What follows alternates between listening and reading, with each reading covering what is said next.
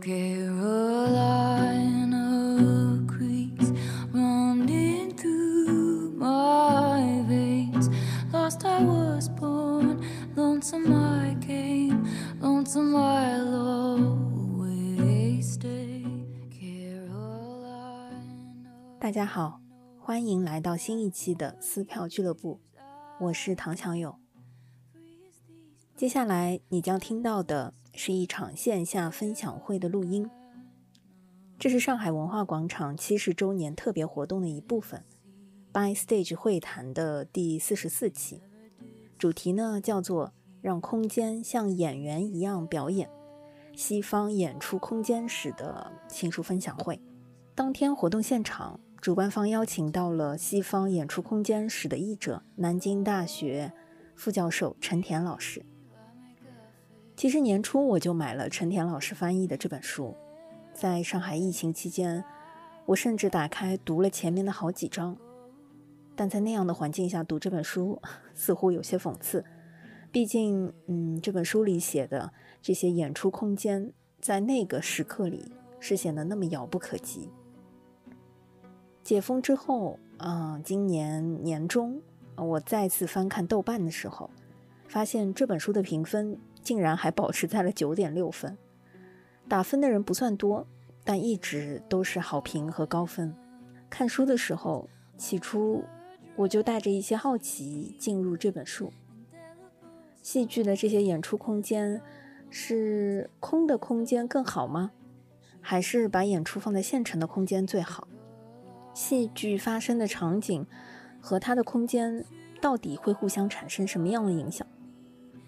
甚至在看这本书之前，我一直以为商业的演出空间，是演出的唯一的最好选择。这本书的作者，英国著名的戏剧学者大卫·华尔斯，就在自己的书里给出了他的答案。他说，戏剧活动既发生在作为剧场而设计的建筑里，同样也发生在教堂、街道、酒馆和画廊。本书的开篇，他就写道：“作为文本的戏剧可以在空间中演出，但是作为事件的戏剧则属于空间，并且它使得空间像演员一样的在表演。”这句话似乎验证了疫情下的许多的戏剧创作，以及戏剧行业许多的未来走向。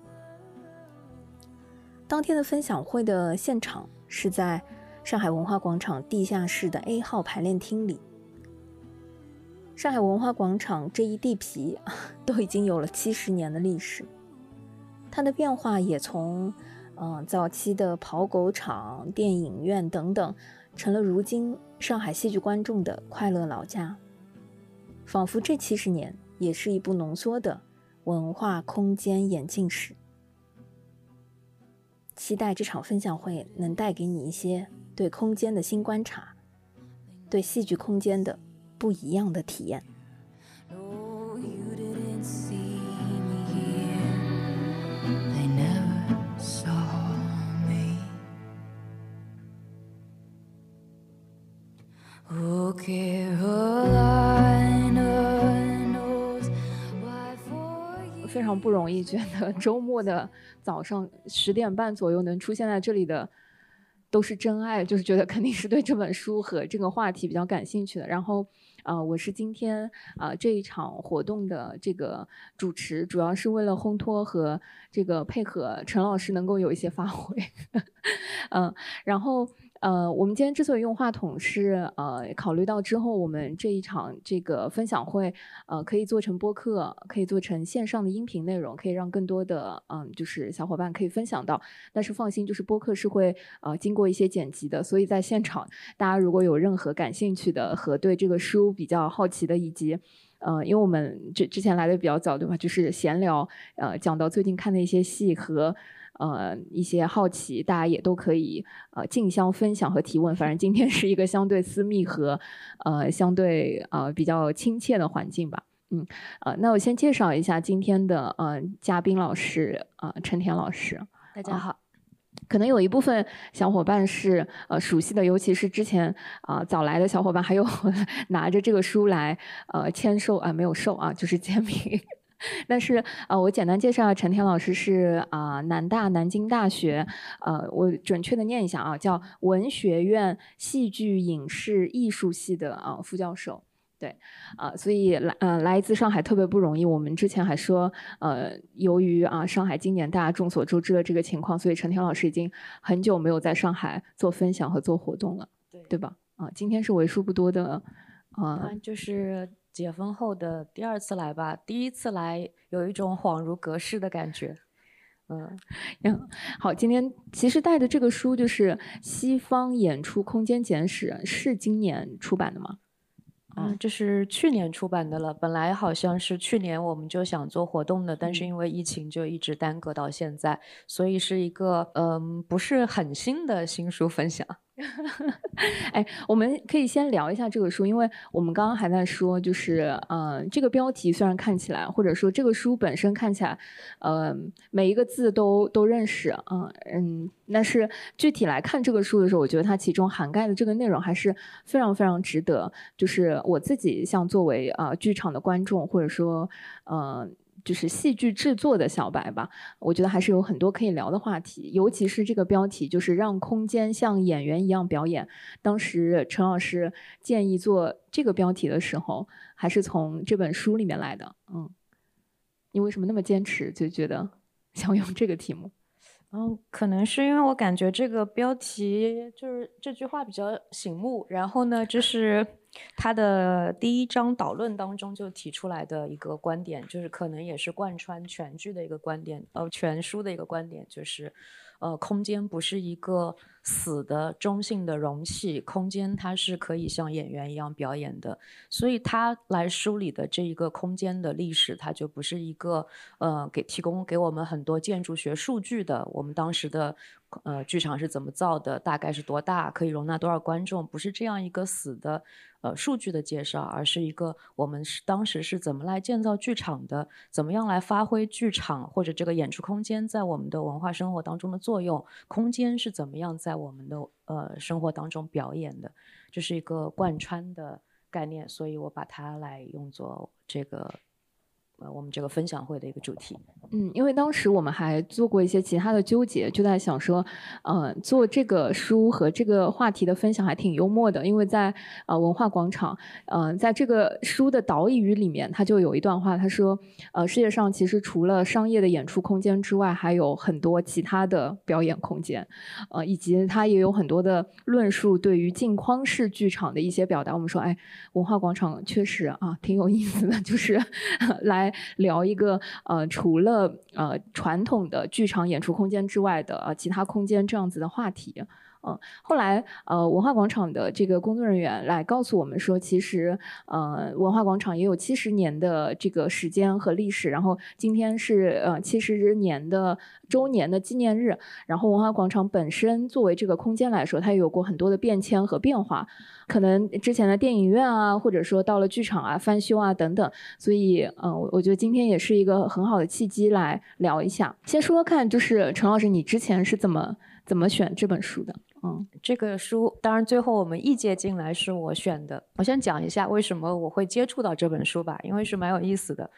就是二零一四年的时候，我在哥伦比亚大学访学，然后呢，当时选修了呃导师呃阿伦森教授的一门课，呃剧场史或者戏剧史。那本来在我的概念当中，我就已经是博士毕业，然后就正经科班出身做戏剧研究，戏剧史对我来说应该是毫不陌生的。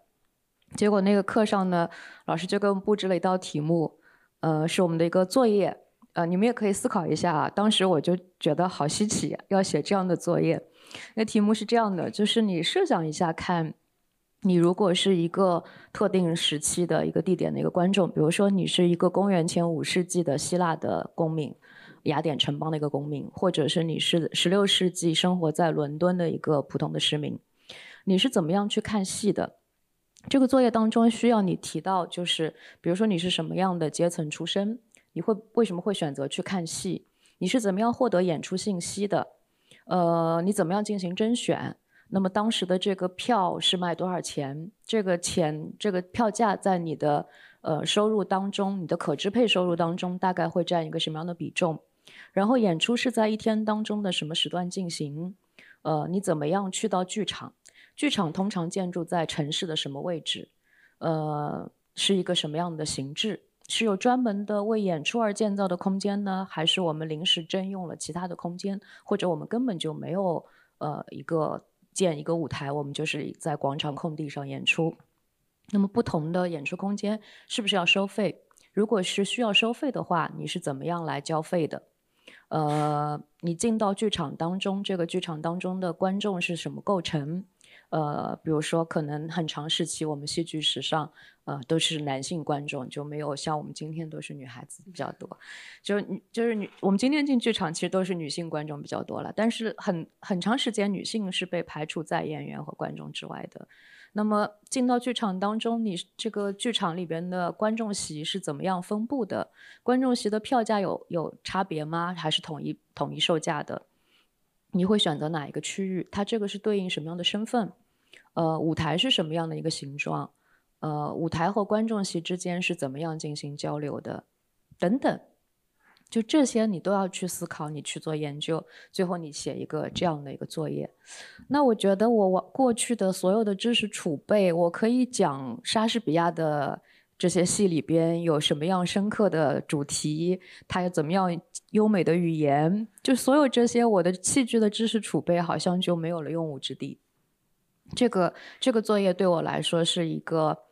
呃，很很有启发性的一个，就等于是我开始对戏剧进行重新的一个思考。那么这里边我就感觉到很重要的一个知识的盲区，就是关于演出空间的。然后我就问老师，我说：“那能不能给我开一些书单啊？给我推荐一些书。”然后呢，他就给我推荐了这个这本书。那我一看这个标题，我觉得，嗯，这还有点轻视我，对吧？一个简史 （short history） 就是可能是为了让我速成吧。然后我就就拿了这个书来看。当然，我也很信赖老师了，觉得他推荐的肯定也不会错的。这是我第一次接触到这个华尔斯的著作。看完看完的过程呢，我觉得就非常吃力。就是除了第一章的导论是比较好读的之外，后面的好多部分就完全超出了我的知识储备。就是它其实不只是在讲戏剧学的领域的这个话题了。那当然也很认真去读，呃，读的半懂不懂，感觉就是获得了很多的信息。总之就很有收获。嗯，然后我们正好我们这个专业在筹备做一个呃论从的译介的时候呢，我就推荐了这本书，因为我感觉到对于我们呃国内的研究者也好，或者是爱好者来也好，这个书都还是有启发性的，呃，这所以才会介绍进来。嗯，那么另外还有一个，当时也是呃呃这个读后戏剧剧场的时候。它当中也引用到了一个这个华尔斯这本书当中的一个概念，那我也就去问了这个雷曼，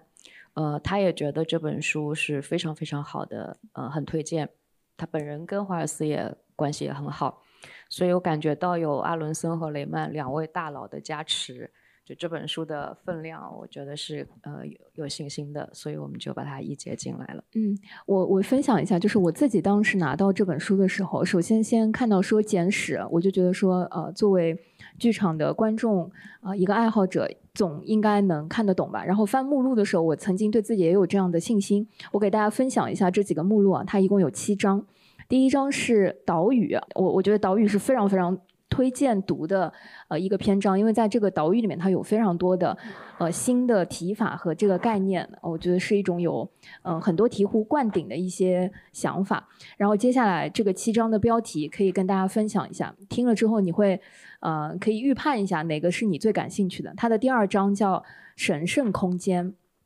第三章叫游行空间，啊第四章叫公共空间，第五章是会影空间。啊，基本上会影空间是我看的非常愉快的，就是它里面说可以一边吃饭啊，就是说如何在吃饭和餐厅的空间里面进行演出是非常恰当的，故意有致。然后第六章宇宙之源，呃，第七章叫洞穴，第八章我以为嗯就是最亲切叫空的空间，然后我想啊，空的空间那一本书在这里面就只是第八章一个章节，所以我当时翻到目录的时候，我都没有觉得说啊这本书我确实觉得哎是不是小看了它就是个简史，然后翻到里面的时候会觉得它的含金量和内容的容量会非常大，就是除了第一章岛屿之外，剩下真的是基本上有每一章都是有很多很多我看不懂，并且呃就是让我觉得我如此没文化的那些篇章和片段，比如说。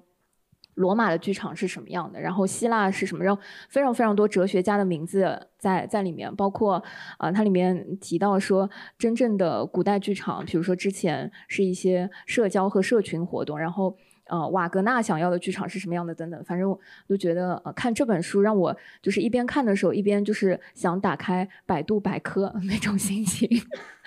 对我非常好奇，你你就是啊，作为一个呃戏剧史的这个。专业学生，然后当时毕业了之后看到简史，又看到这个书，包括在翻译了之后有什么变化吗？就是看，再到引进，再到翻译。自己看的时候其实是一个嗯比较粗的过程，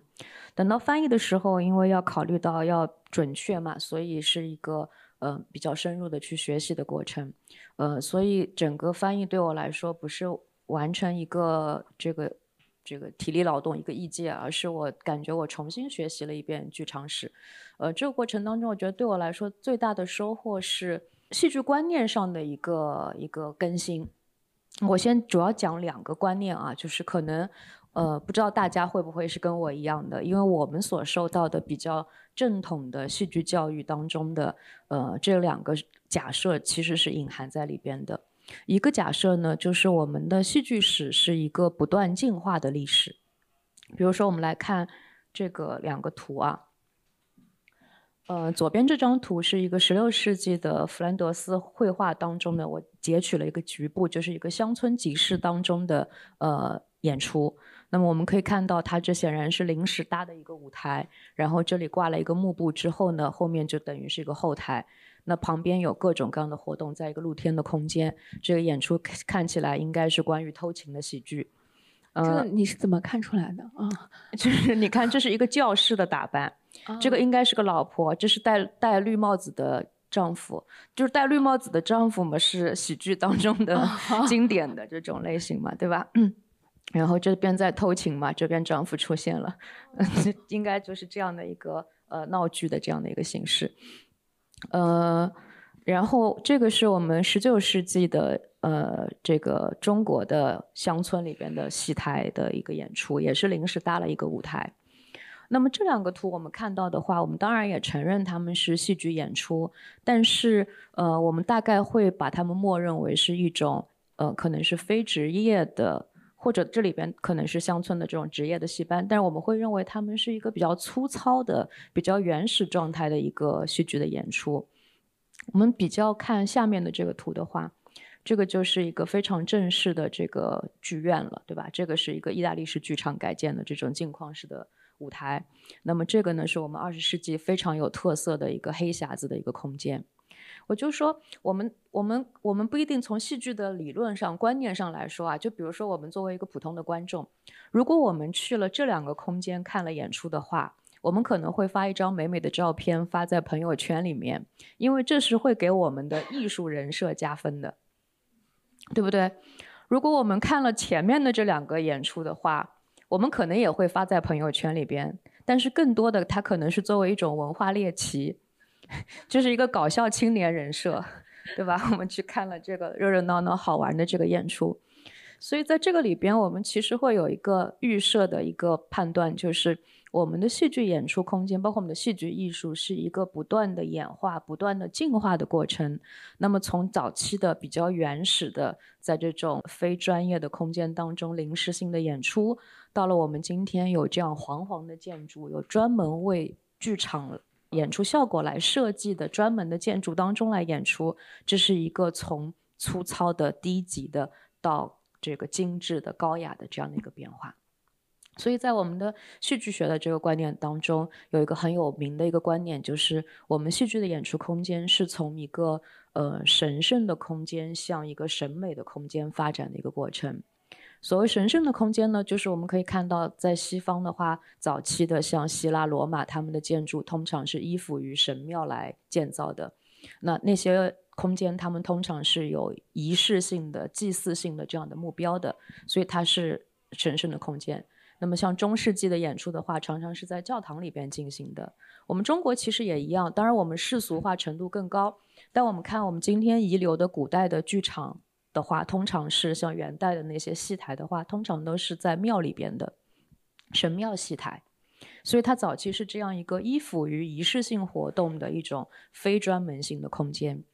然后我们逐渐发展到像呃欧洲的话，到十六世纪开始出现有这种专门的建造的剧场，伦敦很早就出现了一批，对吧？我们都熟悉这个莎士比亚的环球剧院，然后有越来越复杂的精密的这个设计，然后到我们今天有呃非常，我们今天现在我们就处在一个专门为演出而来，有非常专业的设计的这样的一个空间，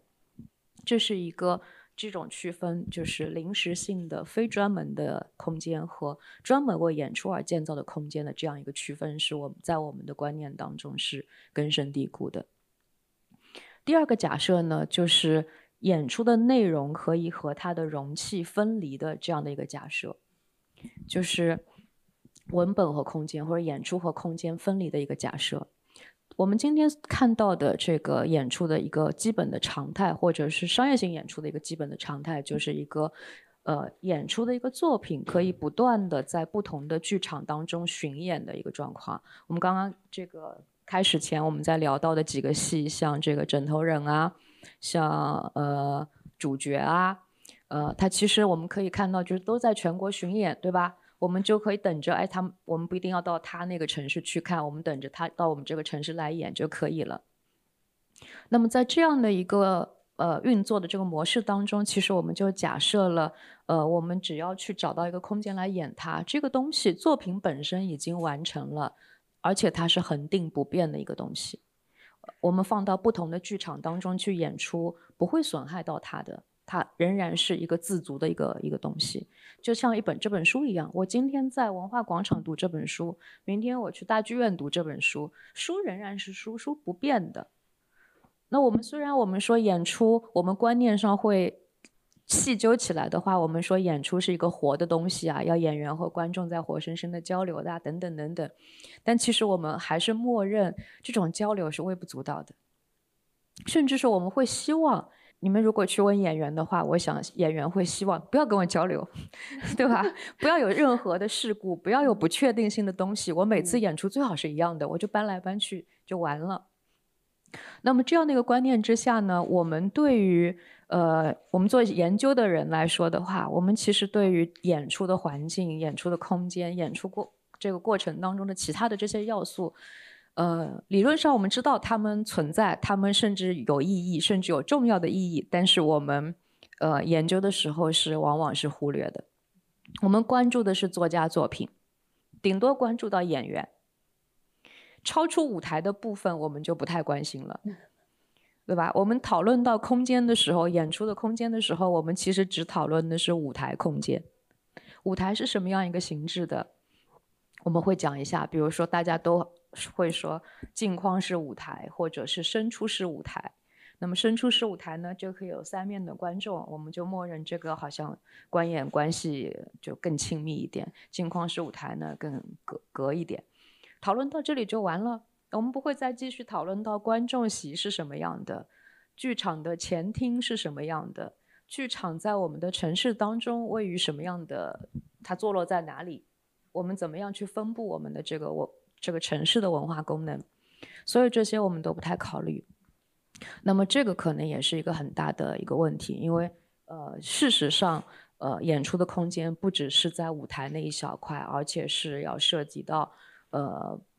观众席，涉及到外面的这个部分，这是我们整个戏剧观念的一个呃。一个一个组成的部分，也就是剧场。我们不是只只去看演出，剧场是我们这样的一个文化观念当中，我们的文化结构当中，我们在进行的一种空间事件。哦，我举一个简单的例子来说啊，就比如说我们上海有很悠久的这个戏剧的历史，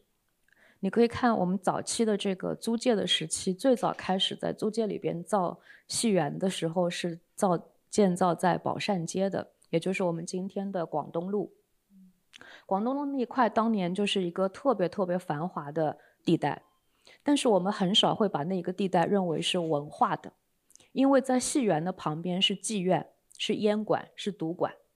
就是戏园在摆在。宝善街那一块，它就是我们对戏剧的定位，它就是一个主要是一个娱乐功能，是跟我们的身体的其他的愉悦放在一起的。去吃饭，去看戏，去抽个大烟，去嫖个妓，这是这是一一条龙服务的。对，所以你提到说这个剧院以前是男性观众为主嘛，对吧？也是这个原因。有点贬低男性了。就其实都是早期的这种商业性剧院兴起来是一样的。你十六世纪的时候，呃，这些戏伦敦的这个戏园造在泰晤士河的南岸，南岸那边它当时也是这样的一个娱乐生活的，包括戏园，可能它同时还兼兼营这个斗熊，他们特别喜欢斗熊这个这个这个表演。那这个戏园的这个就是当时的这个戏剧的定位，它就是跟娱乐业的这个更密切的这个样一个关系。呃，那我们像文化广场，你放在这个位置，就是五二年五二年重建的，就之前它是一个法租界的一个，刚刚，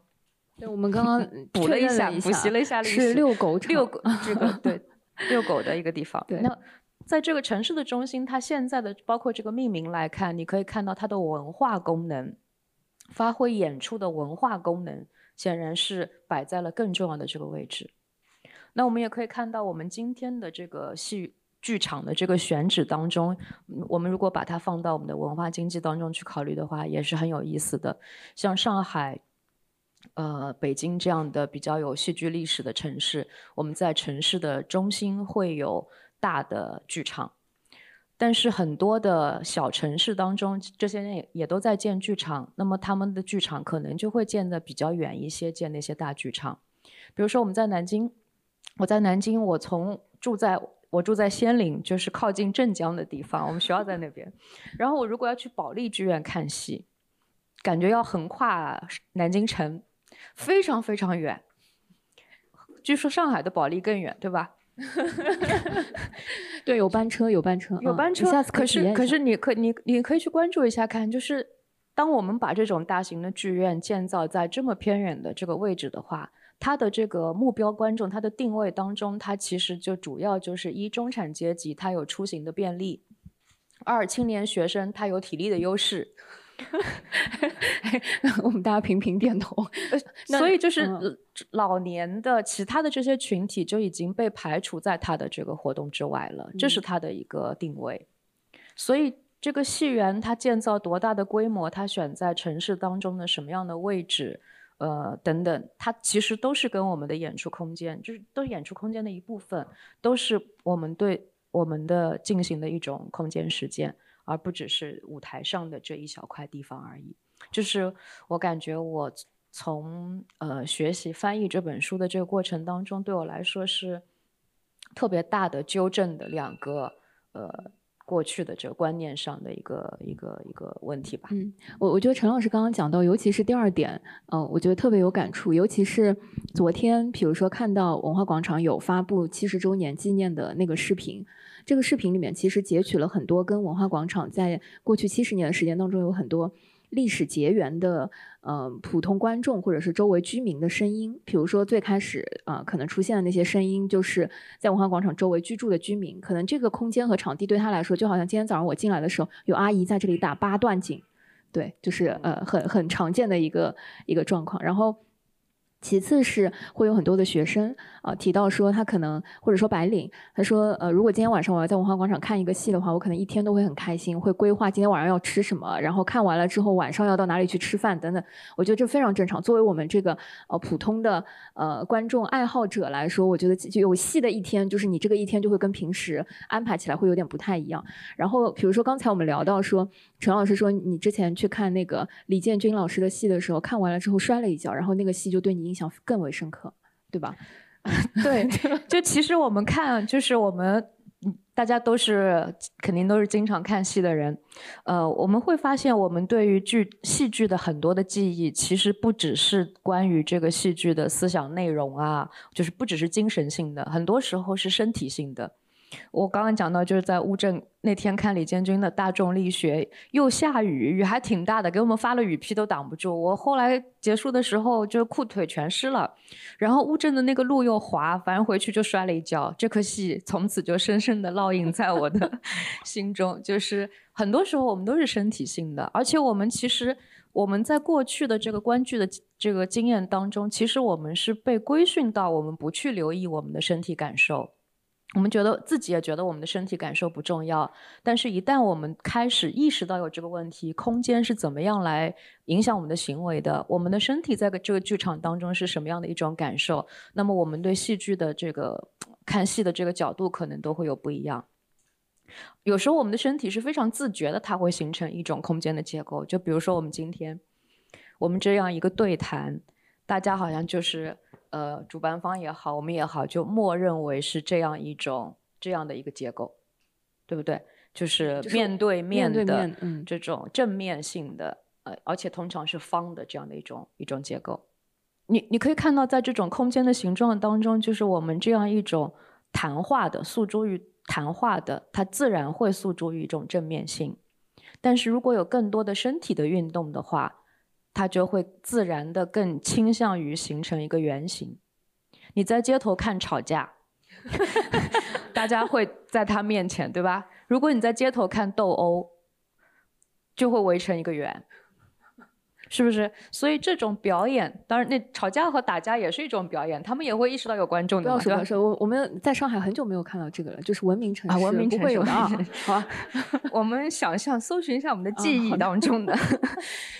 嗯，就是这种表演，就是广义的 performance。这个当中，我们可以看到，我们会自然的，就是我们的身体会做出反应，我们会自然的形成一种空间结构。这个是，就是也是我觉得这个书会唤起，对我来说会唤起我更来更加重视我自己的呃身体意识，我自己的空间意识，我自己会留意我和这个空间是一个什么样的关系。嗯，说到这个方跟圆的这个形状的信息啊，我觉得非常有意思。就是，呃，我也是在看这本书的时候才有一些意识，我就觉得说，哎，好像中国的古戏台或者说很多的那个结构，大部分都是方的。然后其中有一章，就是啊，我看一下啊，有点忘了，第六章，它叫宇宙之源。就说西方的很多演出空间，不管是早期，如果大家现在搜寻一下记忆，可能古罗马以前的那种，或者说呃什么什么希腊的那些斗兽场、角斗场的那种呃残骸，都是圆形为主的。甚至它其中有一张就是宇宙之源，嗯，你可以跟我们分享一下，就是东西方在早期的这个演出空间里面形成的时候，对于形状的这种爱好和 和起源的迷恋吧。嗯，哎，确实，就是宇宙之源这一章是我自己过去一个知识盲区，我没有意识到的。我真正意识到这一点的是什么呢？它这这个这这一章的开头，他就讲到了西方文化当中对于圆的一种偏好和东方文化当中对于方的一个偏好。那我在翻到这个的时候，我也是就自然的翻译下来了。然后我发现，真正我意识到这个问题的是什么呢？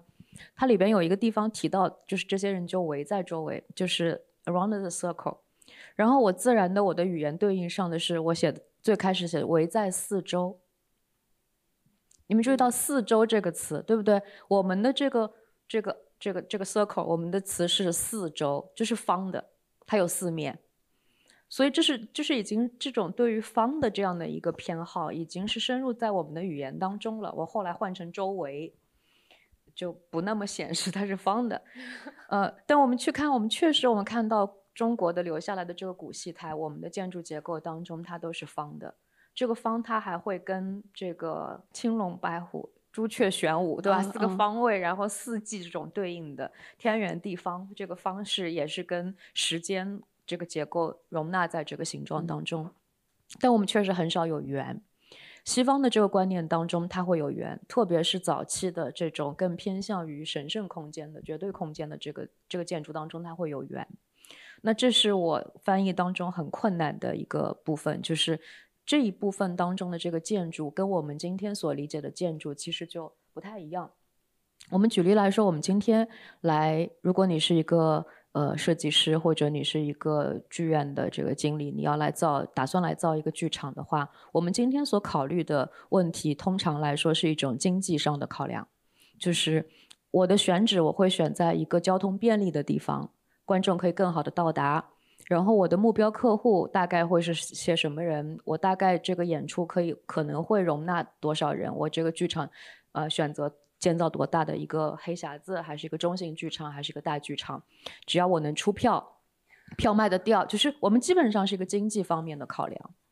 但是古代的这种圆形结构当中，我们看到它基本上是一个缩微宇宙。它考虑的不是一个经济经济，不是它的第一考量，就是我们要在我们的生活当中来建造一个空间。这个空间呢，可以体现我们对于宇宙的理解。那么我们在这个空间当中的活动，其实就是会强化我们跟宇宙之间的联系，跟某种大于我们的力量的这样的一个联系。我们在探讨的是这样的一个问题。我们来看这个，这个时候不出图就很难表。表述了，是的是，就比如说这个德尔菲的剧场，这是公元前五四世纪建造的一个剧场。嗯，那下面是阿波罗神庙，在这个希腊的德尔菲。我们在这个地方来建造这样的一个圆形的这个剧场，我们在这里边去看戏的话，感受是会完全不同的。吧，我我自己在这个剧场看过一次演出，呃，这个剧场因为它现在已经算是一种文物保保护的这种性质，通常也不演出。但是因为有这个他们希腊的一个相当于国宝级的导演特佐普罗斯搞了一个纪念活动，所以呢，特许他在那边演了呃几场戏。我去看的这个这个。这个坐在这里边，你有很多的感受都会跟我们在一个封闭的现代建筑当中的演出是不一样。从它的意义上来说，你也感觉到，就是它肯定是不一样的。因为在希腊的神话当中，德尔菲就是世界的中心。传说当中，宙斯在这里放出了两只鹰，一只往东飞，一只往西飞，然后这两只鹰就交汇在了德尔菲，所以这个是世界的肚脐眼儿。就你看，肚脐眼这个比喻，就是人的中心是肚脐眼，然后德尔菲呢，就是我们世界的中心。所以在这个中心来演出的话，你可以想象，他讨论的问题必然不是家长里短，嗯，必然是要跟更宏大的东西相联系的。然后这个剧场可以容纳五千人。这看这图不太明显，就统计数据是这样子的，可能后面的后部的这个观众席可能就毁损毁了。所以五千人在那里面，你看演出的这个过程肯定也是不一样的。而且一个露天的剧场，呃，你不是在一个完全人力可控制的范围当中，这个过程当中有很多的不确定的因素，就是可能会天气的，呃，都会成为你演出的一部分。而且你会想象看，我在那里看的那个戏是《特洛伊女人》。就是特洛伊这个战败之后，这些女人成为俘虏，然后她们就特别悲惨的这个痛苦的这个状态，是一个关于战争的一个问题。坐在这个剧场当中，你可以看到舞台舞台上面这一块，演员在那里哭，他不是一个作为一个个体的这一个人，卡珊德拉或者是这个赫卡伯这一个悲惨的个体。你可以看到，他是一个全人类的代表，因为他在世界的中心。然后你可以看到这个代表是多么的渺小啊，因为他后面的整个背景不是我们人为控制的一个舞台的幕布，而是在天和海和山之间。我们把人放在了这样的一个宏大的比例当中去观察它的存在。我们全人类在这这个这希腊的公民。围绕在这里边，成为一个一个一个共同体，然后我们来体会我们在宇宙当中是一个什么样的位置，在天神的注视之下，我们来看这个演出，这样的一个结构就跟我们的这个今天所理解的戏剧的活动就是完全不一样的，因为我们理解的是一种审美的活动，娱乐、文化、娱乐、审美的这些功能。那么在这里边，它更多的可能是一种宗教上的这样的一个功能。我们要来理解我们在世界上、在宇宙当中的这个位置，这是圆的这样的一个重要的一个意义。这个就更大了，这个我觉得是更有意思的，就是你可以看到这个圆形以及剧场的位置在就演出空间的这个性质的不同。我去这里看戏的时候，一个印象最深的，同样同时也是身体性的记忆是什么呢？检票进去的时候，我问检票员哪里有厕所，他说你自己想办法解决吧。因为就是你想想，不可能中途上厕所，但是在古希腊肯定可以啊。我们今天他我看的这个演出，其实从演出的时间上来安排，它已经是非常当代了，就是一个两三个小时的一个演出，两三个小时当中它没有中场休息，然后你坐在这个，嗯，好像有，但是中场休息也不长，就比如说你坐在这个位置，你去上趟厕所是不可能的，嗯，就山顶的位置去上了个厕所，你可能半幕戏就错过了啊。对啊，就 回不来感觉。然后我就想到，那以前可能也都是男性观众，也就比较可以比较方便，对吧？他当时那个人就说：“你看后面都是树林子，就是你自己想办法解决。”然后特别强烈的感受就是，我们现代人的娇贵的身体，坐在这种石头的椅子上，没有腰部支撑，真的太累了，太累了。那你也可以想到，就是在古希腊，他们这个活动演出的整个大酒神节要持续五天的时间，然后整个演出也很长。那么他们在这里边也不可能是像我们今天的这样的一个演出秩序，对吧？我们今天在剧场当中不许拍照，不许吃东西，不许讲话啊，那当然很正常了，对吧？他因为我们是文明的观众啊。他可能不一定会拍照，但是他会讲话，会吃东西。嗯，演的不好会不会？应该也不会砸东西吧？这样子，喜剧可以吧？我觉得，嗯，就我我们今天进剧场的有很多的剧场守则，然后就让我们在里边乖乖的不要动。特别是因为我们是在黑暗当中，嗯，而且就是我感觉我现在已经被规训的太文明了。我有时候看到不喜欢看的戏，我都乖乖的看完。我现在反省自己。就真的你可以更激烈一点，对不对？但我们已经默认自己是个文明的观众，就应该在黑暗的观众席当中一个人乖乖的看戏。而且你看，我们为什么把座位设置的这么舒服？就是方便好睡啊，就是你不用走呀。那我没有走的那么远，我没有想到好睡，就其实就是。就是十九世纪开始改进这个剧院的这个设置的时候，包括这个座位的舒适和视线的正确是一个非常重要的考量。因为在这种情况之下，你可以忘记你身体的存在。你在黑暗的观众席当中，黑暗就降低了你的身体换气水平，就不活跃，身体不活跃。你也黑暗当中，我们通常也不敢发声。然后座位如此舒服，演出持续两小时。两小时差不多就是你不饥饿、不疲劳、不需要上厕所的时间，对不对？然后我们就乖乖的在黑暗当中保持一个孤独的个体，面对明亮的舞台。我们你也看不到其他的观众的存在，对吧？你就是就是降低你的能动性的。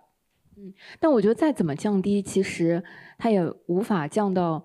呃，无知觉的那个状态，我觉得最明显的感觉就是，你以前获得的时候并不知道它的珍贵，当它拿去的时候，你就觉得，就是，呃，我记得疫情之后第一次，呃，因为隔开座位在剧场里看演出的时候，我当时就是觉得很奇怪，就是包括有一些演员的朋友也会说，呃，其实，在疫情之后，如果是有限制的，比如说百分之五十的座位或者百分之七十五的座位，其实演员也是会有感知的。就是他会感知到大家的那个情绪和那个热烈的程度，可能就没有那么紧密。包括说，之前我和一些那个呃脱口秀演员去交流的时候，他们脱口秀演员是最看场地的人。就是，呃，他们是最不喜欢，呃，就最难，或者说他们是最不喜欢在剧场里演出的，因为他就会觉得那个交流和那个互动，呃，就是很弱。包括脱口秀演员说，什么样的场子最容易炸，就是因为观众跟观众坐在一起，在酒吧里面，一个笑可以传染隔壁另外一个笑的时候，他就觉得这样的场子是比较舒服的。嗯，感觉他们可能很适合会影空间，对吧？应该可以一边吃着喝着，然后一边看脱口秀，就很快乐。就所以就是这个演出空间其实都会影响到他，呃，适合什么样的演出或者演出的这种方式风格。你像在这个剧场当中，没有意做任何面部表情是没有意义的，根本没有观众看得到。我们为什么今天要这种可以用这种面部的正面的这种表演？那必须要在有照明的比较近距离的这种这种空间当中才有意义。所以他在这个。我们即使在没有意识到它的重要性的情况之下，其实都已经在，呃，深深的、深刻的烙印在我们的这个戏剧当中了。嗯，说到这个，我觉得很很有感感觉，就是因为之前我们呃有聊到说，陈老师昨天去看了王子川老师的独幕剧，然后我大概是一年前左一年前左右看，但我们的排数不一样，然后又是独幕剧，然后他的表情，他的那个呃状态，他的那个呃就是整个剧场的结构，如果我我我想在样剧场二楼去看王子川老师的这个表演，可能就会很痛苦啊，就是特别想看清他的表表情，对吧？对对对，就就是，嗯、这个也是他这个这本书一开始会讲到的一个一个观点，就是我们今天对于空间的理解，可能就会是你要为演出空间来选择合适的内容，或者为内容来选择合适的空间。不过他他的观点当中觉得这样可能仍然是保守的，因为仍然存在了一个空间和演出的两分法。呃，真正他更理想的就是演出和空间之间是呃完全不可分的一种状态。嗯，这这才是跟空间的一个呃，就是空间才是像演员一样表演。嗯，哎，我有一个比较好奇的问题啊，因为呃，我们已经很久没有出国旅游了。最近这段时间，为了消解这个排遣这个旅游的这个呃想法，呃，我就去看那个呃《锵锵行天下》啊、就是他们其中有有一部分有一集，呃，窦文涛他们也是去了这个剧场，然后我就特别好奇，这个剧场，对，类似对对对。然后我特别好奇的是，这么大的一个剧场，它在没有声音扩音条件，或者说呃其他的这个呃现代的这个设备的情况下，它是能够都听得清的吗？关于艾比达鲁斯剧场，一直有一个迷思，就是说它的声场特别特别好。嗯、据说是在这个这个中间的这一个呃歌队表演区的中间，如果掉一枚硬币下去，在最后一排观众是可以听到的。然后我们当时去问这边的负责人是不是可以做到，他说就是理论上说，如果在空的情况之下是可以做到的。但是剧场永远不可能是空的，这个剧场可以容纳一万两千人的，所以就是事实上不可能是这样的一个。当然，它有很多的设计，比如说，呃，他们会有这个关于这座位当中抹的一种特殊的这个材质的石石灰还是什么，反正就是都是可以呃扩音的。但在这里边，我们可以看到他的这个演出啊，显然是不可能有我们这样子的这种对话的。嗯比如我们今天去看那个古希腊戏剧，呃，《安提戈涅》。嗯安提戈涅当中，安提戈涅和克瑞翁有针锋相对的这个辩论。但是如果你把它想，你你的脑海当中有一个古希腊剧场的话，就可以想到他们俩之间不可能是面对面辩论，他们只可能是诉诸于观众来争取观众的理解、同情的这样的一种态度。就所有的台词都是向观众念出来的，而不是由演员面对面的对话的这种概念。嗯哎，我很好奇，讲到这个的话，你之前呃博士的时候交的那个论文那个作业，就是回到你刚才提给嗯观众的那个问题，就是你当时写的是一个什么样的场景，什么样的戏？你是中产还是平民？希腊公民啊，首先我得否定我是女性啊，我才能够混到剧场里面去，对不对？然后在里边就是就是可以可以可以干很多事情，不是光是看戏的，就是你可以，然后你这个里边怎么分座位是怎么分布的，就是你可以按照不同的这个部落有的，包括因为这个还有外地的，呃，汇集到雅典，就是怎么样来做。当然，我不可能设想自己是一个元老坐在前面的贵宾席，还是坐在后面的很老实。但你可以有跟跟朋友们一起聊天，跟一起玩儿，一起吃东西。演出持续了很久，而且你可以想象，你看到的肯定不只是我们今天读到的古希腊悲剧，对吧？嗯这里边有很多的游行表演啊，其他的歌舞队的表演啊，都在里边。然后比如说像艾比达鲁斯这个城就很有意思，你可以看到戏剧对他们的意义不是我们今天去学学习文化，因为这个城是一个疗养城。就是在希腊世界的富人们都会聚集到这里面去疗这个地方去疗养，疗养就包括看戏，包括有这个呃运动会，包括有其他的呃疗养，比如说我们去看的时候就就跟我们介绍说，有那种呃你如果身体不舒服。然后呢，它有一种像也有点像净化的这种功能，附近还有养养蛇、养毒蘑菇，然后呢就让你吃点毒蘑菇，反正就是你就空乏其身，你就很累，然后呢吃了那种我觉得有应该是也有致幻作用的，然后剑它在，嗯，他就在那个黑屋子里边，你在里边转转转转转，转到你头昏眼花，你就完全就是不行了，然后就去小房间里边，在那里边睡一觉，睡了一觉你会做一个梦，然后第二天你把你的梦告诉医生，医生给你治病。就这一套东西跟戏剧的这种治疗、戏剧的这个运动会的这种对身体的这种这种都是一体的，这是一个疗养城。所以，戏剧的在他们的文化当中，就这样的一种空间实践，跟我们的今天的观念就很不一样了。嗯呃，然后我我们提前为了准备这个分享会的时候，陈老师认真的做了这个 PPT。我当时想，啊，PPT 这个图片是不是都取自于这本书？因为这本书它里面有很多的插画、PPT 好玩的东西，但发现也有很多啊，并啊不来自于这个书，对吧？这些有一些就是你自己对对呃这个拍照啊，自己过去的这个历程。然后这个书里面，我觉得不得不提一下，就讲到空间，我觉得这本书光是看插图就非常有意思。就是它有很多手绘的，为了显呃，就是示范空间在城市、在街道，或者说这个剧场的空间到底是什么样的那种手绘的呃草稿图吧。对，我觉得你可以分享。你这个时候翻译的时候有没有尝试自己也去 翻译和画那个图？不用，我画画无能。然后我感觉我没有跟作者求证过啊，就是我我他这里边有很多的图都是自己画的，那我觉得他这个自己画，但是他会基于某些原图，然后自己再画一个草图，可能是为了逃避版权的问题，我是这么理解的。但他确实有很很有意思的一些一些图，嗯，呃，我给大家看一个。它有示意，嗯。比如说这个图，就有很多跟这个图是一个很正正经的图啊。我想看这个图是，我觉得就是我对于剧场的理解，也是我翻译当中非常困难的这个部分吧，因为它其实是超出了我们的一般的剧场空间的这种理解。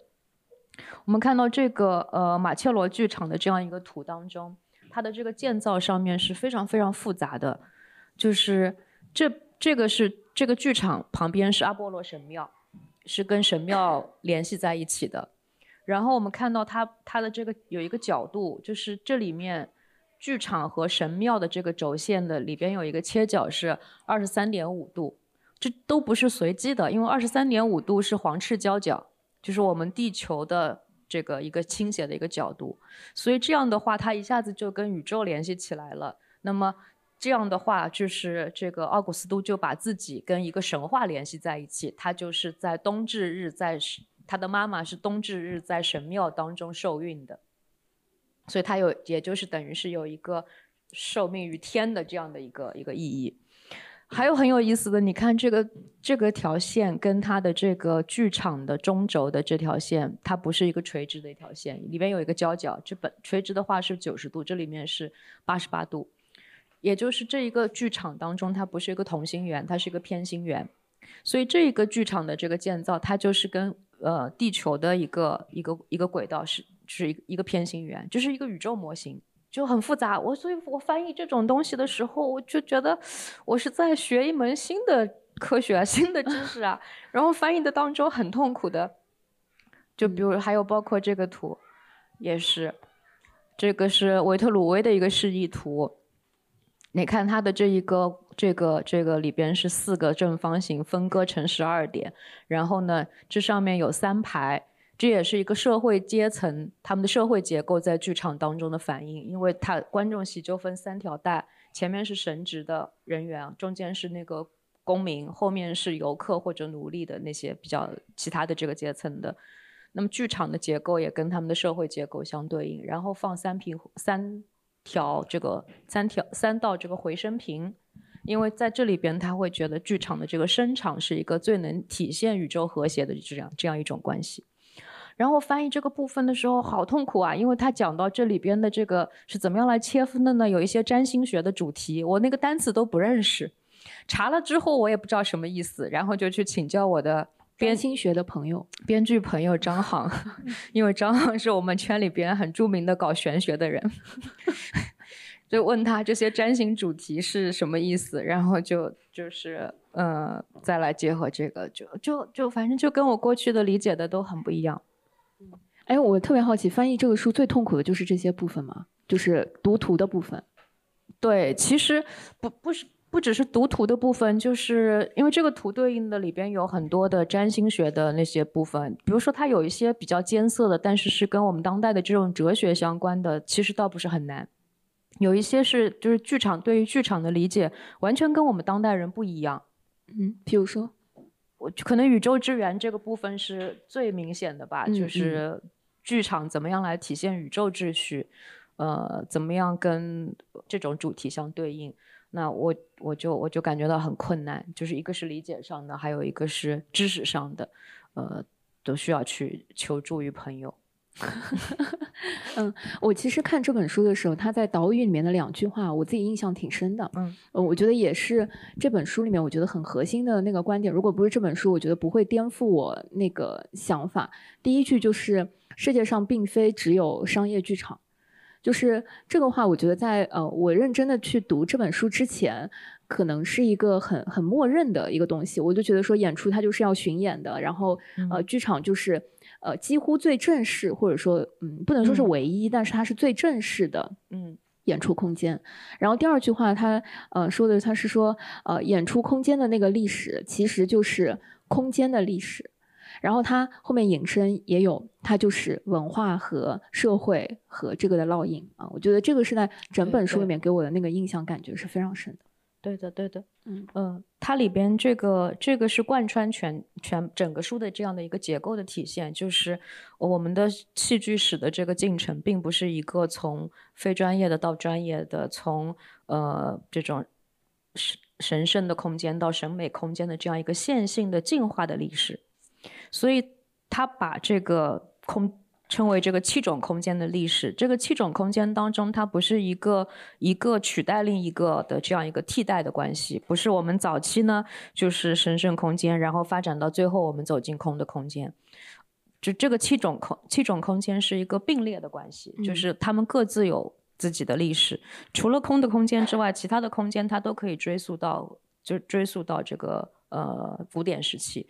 他们有各自独立的历史，只是我们在某一个时期的这种文化当中，可能它一种空间变得是比较呃支配性的、比较显形的，我们就注意到它了。但是其他的空间并不是不存在。就比如说，我们到十五世纪之后，我们开始出现意大利式剧场，这种剧场我们就认为好像是逐渐变成主流的支配性的这样的一个地位。那么，其他过去我们在街道的演出、在公共空间的演出就不存在了吗？不是的，它们仍然存在，而且在我们今天仍然可以被重新的发掘和利用。就比如说我前面。你看，像这个是中世纪的，在这个切斯特组剧，就是在英国的这个这种城这个这个街道当中来演出的一种形式。在这里边，他把它称为是游行剧场。老实说，在翻译这本书的过程当中啊，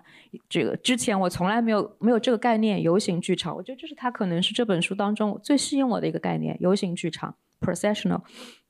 因为我们过去我们中国其实也有我，比如说我读那个近代的上海的一些史料的话，我们会发现每到这种天后诞辰，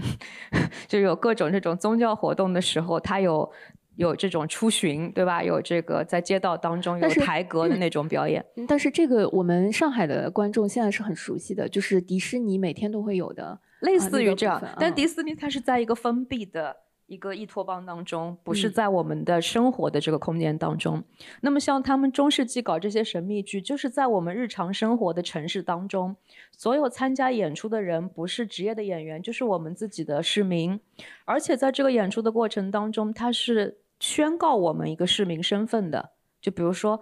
呃，他会根据你的行会来分配演出的内容，演出内容都是跟圣经相关哦，的。那上海观众也很熟悉的，就是、嗯呃，上海旅游节一年一度，我们也会有的啊。你看，这，所以我们今天就会重新利用这种形式，在当嗯年那个，比如说一个面包师的行会，他们就会来演《最后的晚餐》的部分，哦然后铁匠行会他们会演《地狱之口》，因为可以有一些特技的火花 这种表演，就展示他们的这个这个行业特性行业特性，行、我嗯们的技术以及我们在我们的这个公共共同体当中的重要性。那么。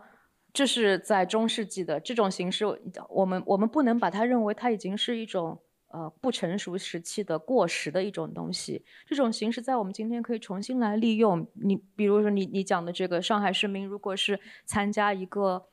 呃，就是也会跟行会你的城市的身份，你自己作为一个市民的身份相关嘛。这个过程当中，你是在建立你跟这个地方之间的连接。嗯你确认一个你作为这个共同体一员的一个身份，这是你的这个我们今天的包括这个是这个在上海也演过的遥感城市，你在上嗯海的城市空间当中行走，我们日常我们每天上班下班上学放学，我们可能不去注意到它，但是当我们今天有专门来设计这个路线，它会经过哪些地方？呃，我们在这个这样的这个行走当中，再来观察这个空间，可能我们我们会对于这个空间有不同的认识，而且也会强化我跟这个地方之间的联系。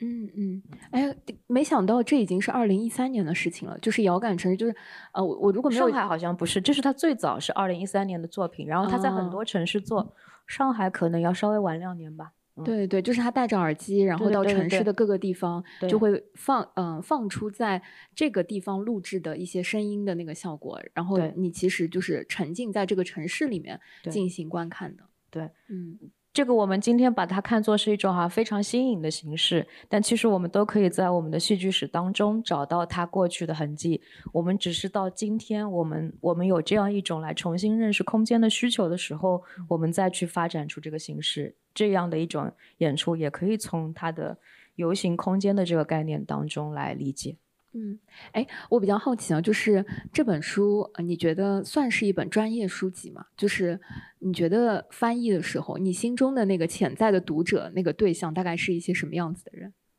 嗯我觉得是比较专业的，但是它其实也是可以，呃，就是对戏剧、对于空间感兴趣的，呃，都可以读。因为我自己常常有一个感受，我自己读书的时候，有很多书是你不是一遍能读懂的，就是反正每一遍读你都有收获。如果一本书读下来觉得全盘掌握，那可能这个书价值也不是那么高。所以很多书是嗯必须要一遍一遍一遍一遍去读的，包括我们最早的这个戏剧理论书《诗学》，亚里士多德的《诗学》，那更薄了，看起来也很简单的，但是你每次去读还是觉得有新的收获，过去的理解可能不正确。那么这个书我觉得也也有点这样的性质，有一些很具体的知识性的东西，可能你现在不是你最感兴趣的话题，你跳过去无所谓的。以后你再有有这方面的需求，可以再去读，再去读，不断的可以不断的重新重访的这样的一个一个书。挺有意思的。哎，我我特别好奇，我们讲了那么多的过去的空间和很多空间的呃这个由来吧，呃，讲讲现在就是你有什么特别喜欢的演演出空间？我都我都不好意思说是剧院剧场啊，就是 这个可能限制太太锁定了啊。你你最近的观演体验里面有什么印象特别深的、喜欢的空间吗？我我我就是理论上来说呢，我自己现在研究特定场域剧场比较多，就是我们知道在呃上个世纪末开始流行的一种新的这个呃演出形式，就是我们不是在专门为戏剧演出而建造的剧场当中演出，而是在生活当中你去发现现成的空间来演出。嗯、我我我在学术上对这这一类兴趣这一类剧场特别感兴趣。呃，也看了一些作品，也有很多是喜欢的。本来今天有一个小视频要给大家放的，但是有点问题就不放了。我介绍一下啊，就是有给大家一个案例。我们知道早几年那个欧洲的难民问题很严重，所以疫情前只要去欧洲看戏的话，剧场里边大量都是难民题材的戏。但这一个作品呢就很有意思的，它叫《欧洲下午茶》。呃，然后它是一个那个色雷斯国家剧院的一个导演做的，他们呢是在埃弗罗斯河的那个水域当中演出的。埃弗罗斯河就是希腊和土耳其之间的一个边界，那么去往欧洲的难民很多就是从那边过去的，所以很多人其实是死在那里的，就没有到达欧洲。那么他们演出呢，就是有一些衣冠楚楚的，就是一看就是欧洲上上上流人士的这种样子，然后围绕在这个水域当中，每个人就是在喝着一个下午茶，然后就开始敲这个杯子，敲着敲着，你就感觉最后就声音就节奏感觉很强了，就汇成了一个整一性、同一性的那种旋律。然后那个做的那个圆，如果你从空中俯瞰的话，很容易联想到欧盟的标志。所以这是象征着欧欧洲的团结和谐的一个一个象征，但是在他们喝着下午茶的时候呢，这个水当中就可以开始飘来那些残骸，呃遗物，慢慢的就就围绕在他们周围，但他们仍然无动于衷，就是在喝着下午茶。所以这个作品就很简单的一个有点装置性的一个作品。那这个作品当中，我们可以看到，就是他的作品的意义很大程度上是在他演出的这个独特的地方——艾弗罗斯河水域产生的。因为这个地方就是想象当中的欧洲和作为他者的这个中东世界的一个边界。那么，那么多人想要去到文明的欧洲，却在中途丧了命。呃，欧洲是不是还那么好客？这些问题都有这一个特定的场域来赋予的。所以这一类作品是我自己会比较感兴趣的一类作品，但是，但是随着年纪的增长，我现在真的觉得体力不行了。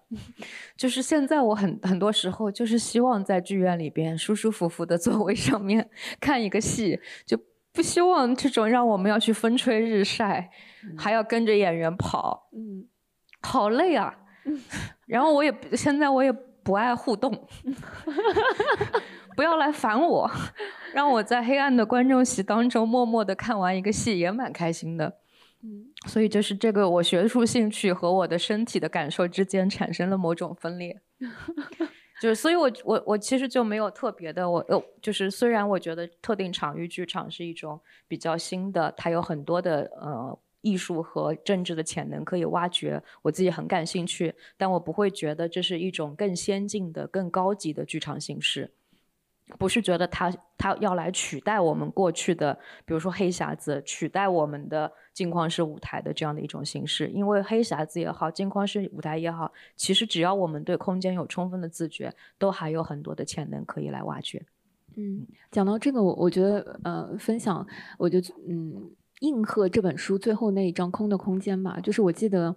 呃，应该是在疫情之前最后一次，在我自己在乌镇戏剧节看的彼得布鲁克的那个为什么的时候，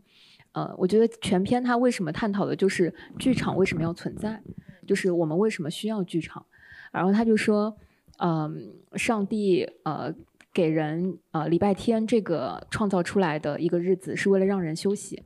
而啊，礼拜天里面，上帝又创造了一个空间，叫做剧场。那人为什么在剧场，或者剧场的秘密是什么？他就说，啊，人去问上帝的时候，上帝没有告诉他，呃，直接的答案，而是给了他一张字条。人翻开这个字条之后，说，嗯，就这么简单。于是他就放到了盒子里面，就再也没有注意它了。过了很多很多年之后，有一个小孩儿，啊，翻开那个盒子的时候，看到上面那个字条，他写的是 “why”，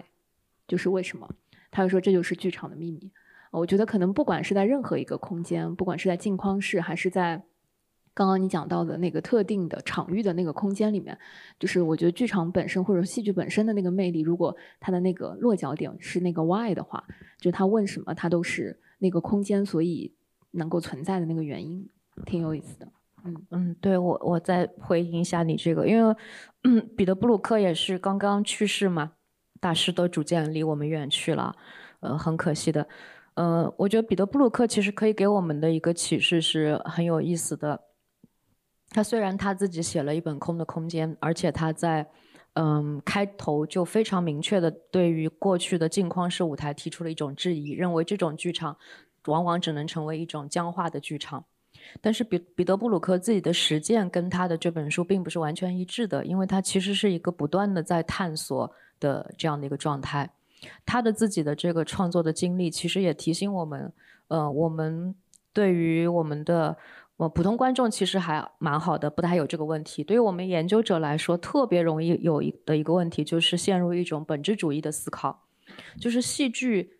必须是什么，应该是什么，非此就不足以成戏剧。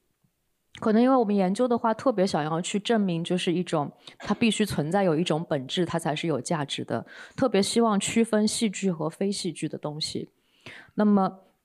这样的话，我们往往会觉得，就可能我们不在剧场演的就不是戏剧，或者是我们不是来讲述一个故事的就不是戏剧。但是，呃，如果我们把戏剧看作是一个。Why 就是不彼得布鲁克这样的不断的思考，戏剧可能是什么？戏剧还可能是什么？我们把戏剧是剧场当做是我们今天的人的一种空间实践，我们今天人来探索我们今天的人的生存体验的一种可能的途径的话，那么剧场应该是不断的有新的可能，不断的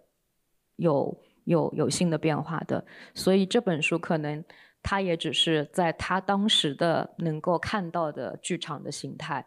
就是有这样的七种空间，他们都在发展着。它给我们的是一个不是一个结论，剧场就是必然是这七种形七种空间形态，而是你看我们过去有些这样。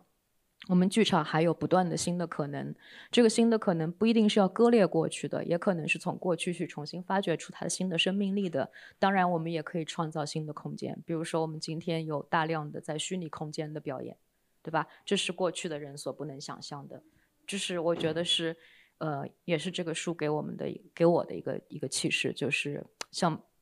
也像彼得布鲁克一样吧，不断的提出为什么还可能是什么，呃，自觉的。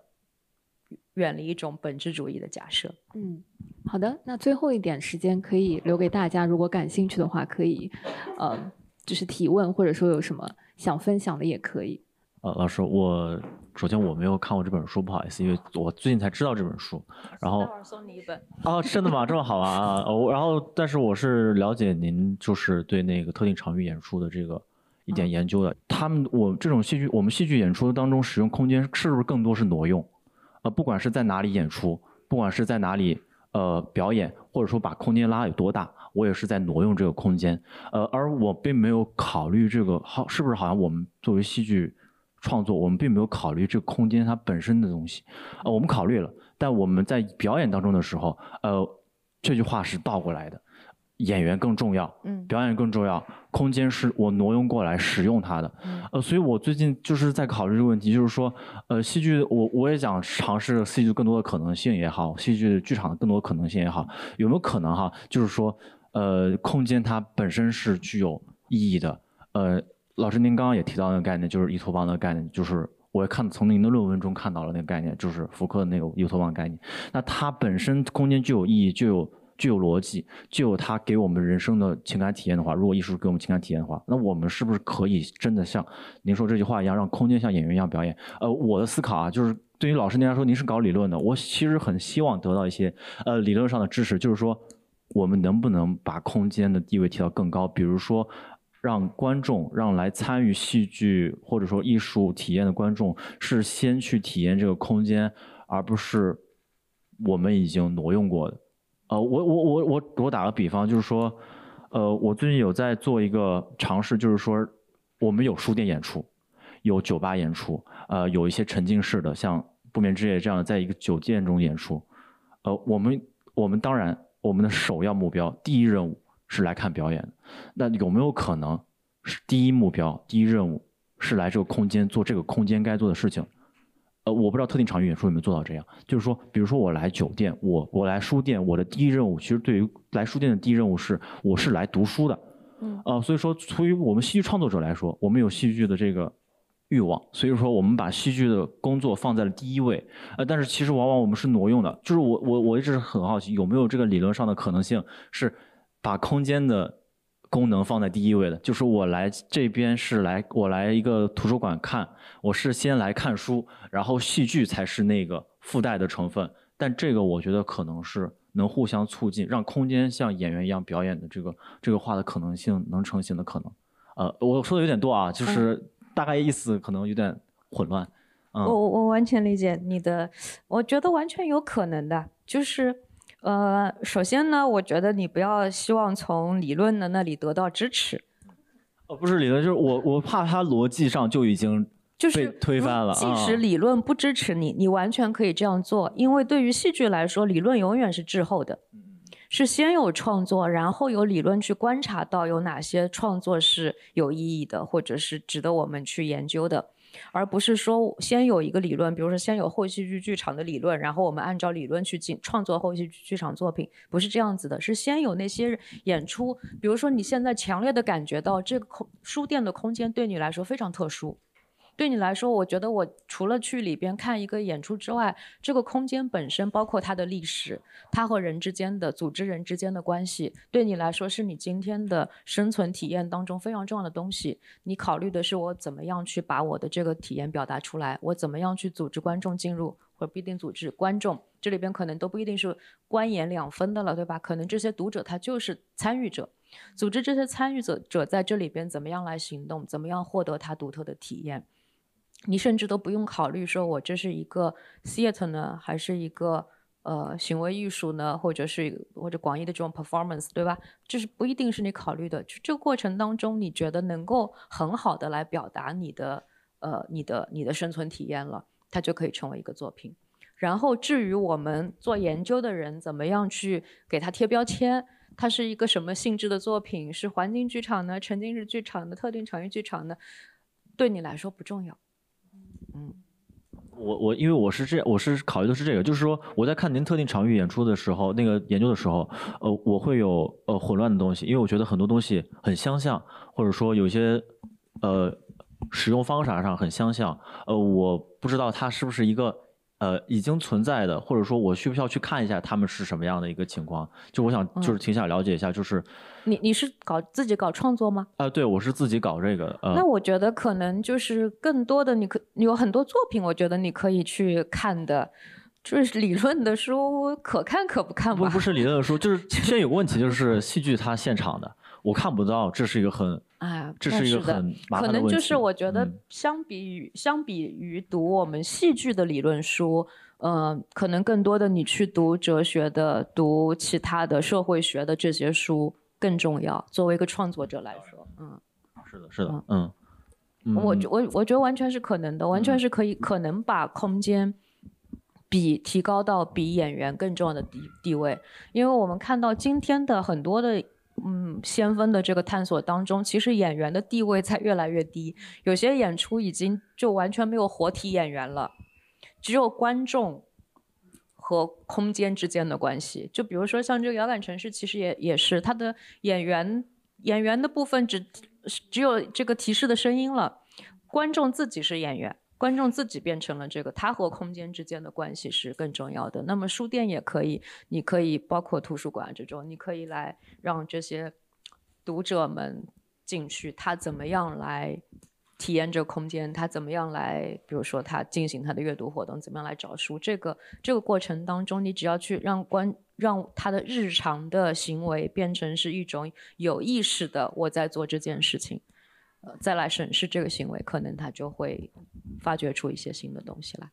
嗯嗯，明白。嗯，好，谢谢老师。嗯，啊，老师你好，我我也想问一个问题。然后，因为我是学艺术管理的，戏剧制作的。然后，呃，我看到这个标题的时候，也是蛮有这个想法，就是像呃，空间像演员一样表演。因为我是研三了，然后我马上我的呃毕业论文的作品，其实也是研究这个空间转向的。然后我蛮想听听老师，呃，能不能从一些制作的这个角度，就是戏剧制作的这个角度上谈一谈这个让空间像演员一样表演？因为我之前也是读了老师的一些论文之后，然后也是想要从这个角度去对我的毕业作品来进行一个研究，然后。呃，我在这个过程当中，我先谈谈我自己的一个呃制作的思路，就是其实很多时候我们谈到演出空间的时候，更多的是集中在这个呃演员。表演这个舞台上面的，那对于这个剧场的空间，或者说是这个演出的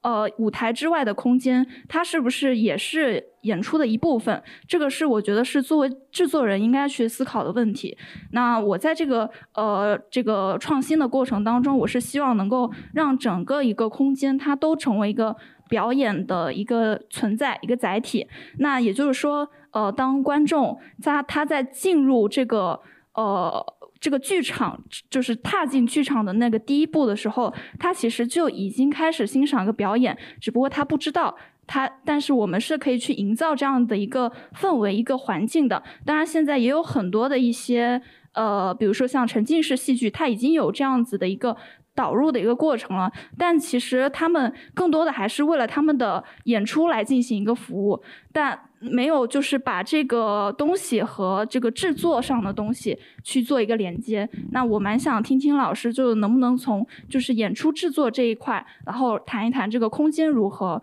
把它让像演员一样来进行一个表演。谢谢。我演出制作我完全外行，呃，没有可能不能给你什么指导的意见。嗯，我想讲的就是你你提到的这一个，我觉得确实是一个很好的角度，就是我们的演出空间不限于是在剧场内部，尤其不限于是在舞台上。比如说我们进到文化广场，这样的一个一个环境，就是你们从地铁站或者周围下来，然后进来，它有一个这么大的一个呃绿植也很好的一个广场。你进来的过程当中，其实你就已经在有一个，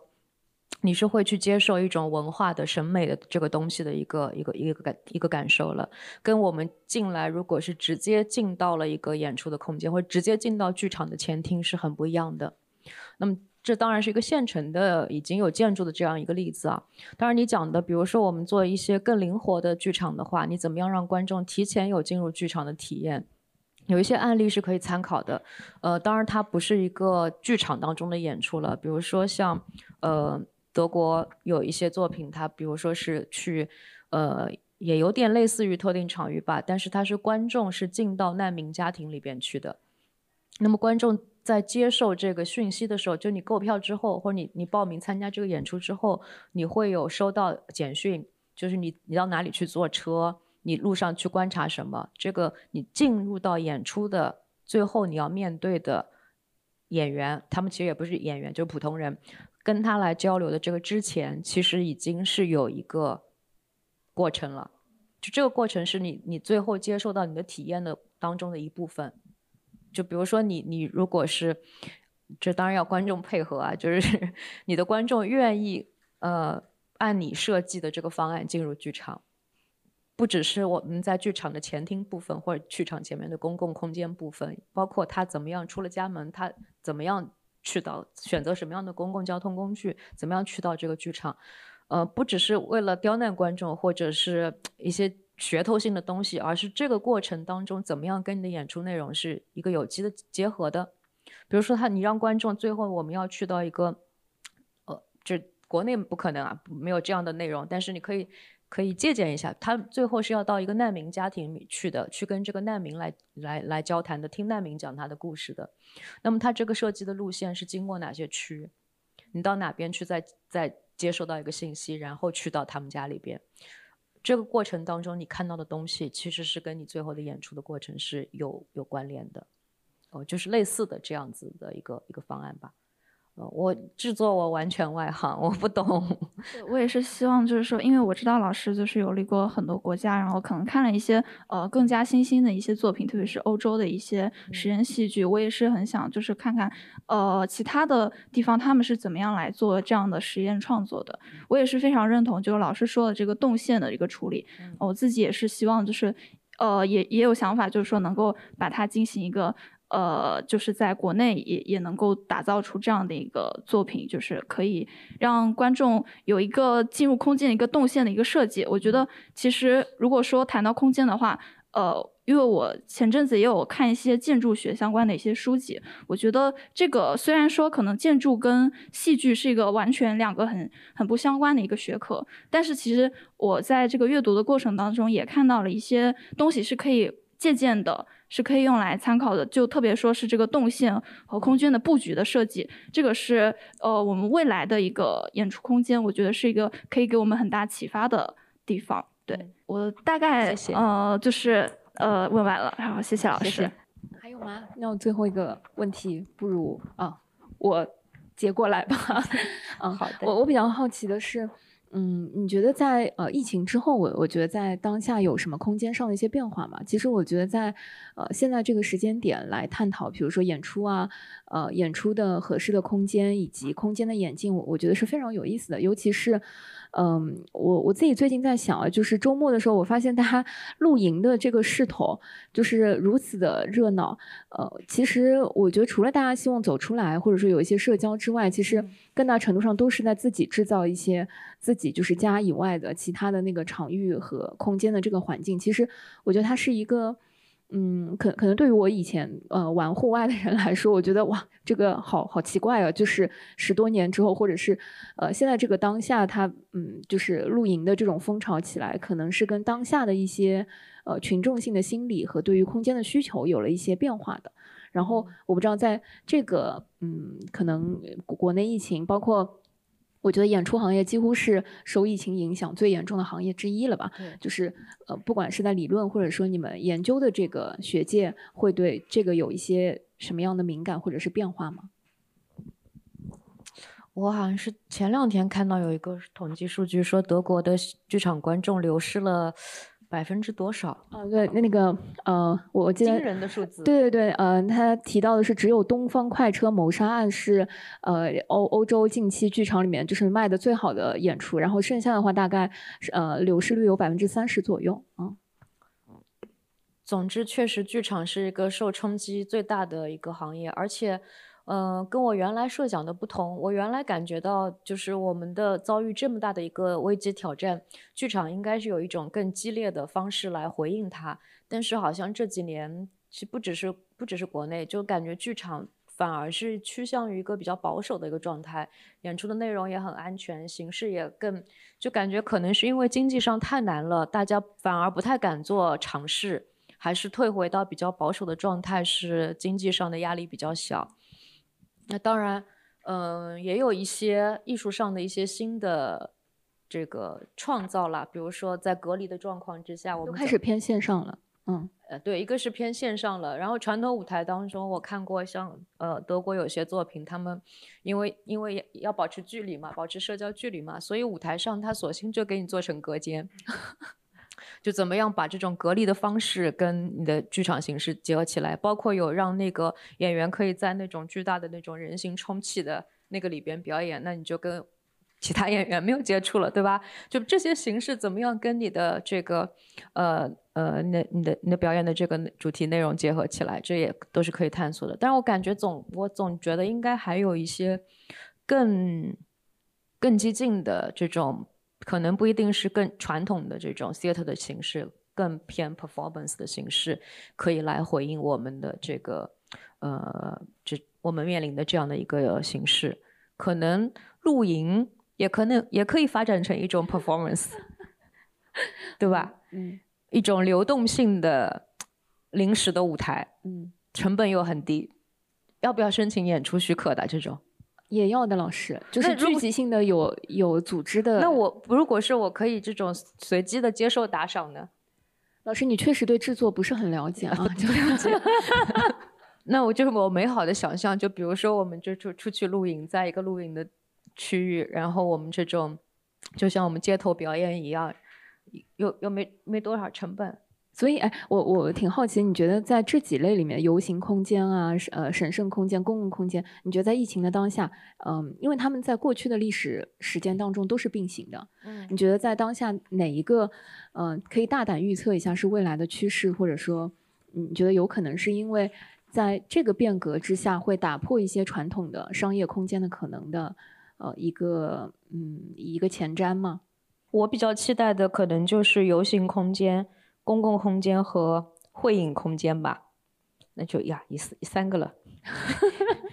就是这三洞穴确实也不太可能啊。哎，洞穴的话就是发展成我们的镜框式的这种正规的剧场的这一个角度，因为这三个空间当中都感觉有一种某种可以摆脱规则的潜能，嗯，更更容易摆脱规则和减少经济压力的潜能，在游行空间、公共空间和会影空间当中。呃，然后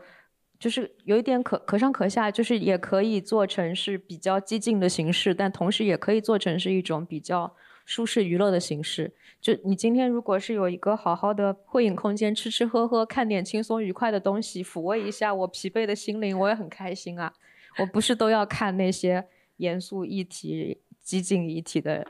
对吧？嗯，就是这个，我觉得都是都都是我蛮期待的。嗯，好的。我们今天在文化广场这样一个呃这么典型的演出场地，最后聊说会影空间的话，也是鼓励剧场啊，未来能够给我们一些可以边吃喝就是边看演出的机会。小型演出，简单的短短剧的演出。好的，谢谢大家，非常感谢大家今天上午的时间，谢谢谢谢陈老师，谢谢。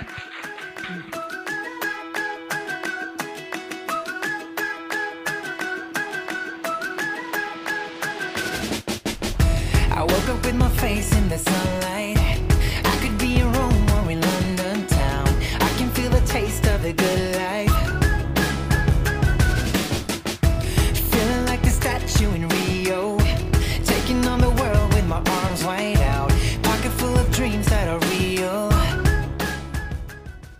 感谢收听本期撕票俱乐部。你可以在任意泛用型播客平台收听我们的节目。欢迎在小宇宙平台与我们互动。喜欢我们的节目，可以在 Apple Podcast 给我们评分，也可以添加撕票小助手微信 s ticket club，加入听友群，和大家一起分享撕票体验。谢谢你的喜欢。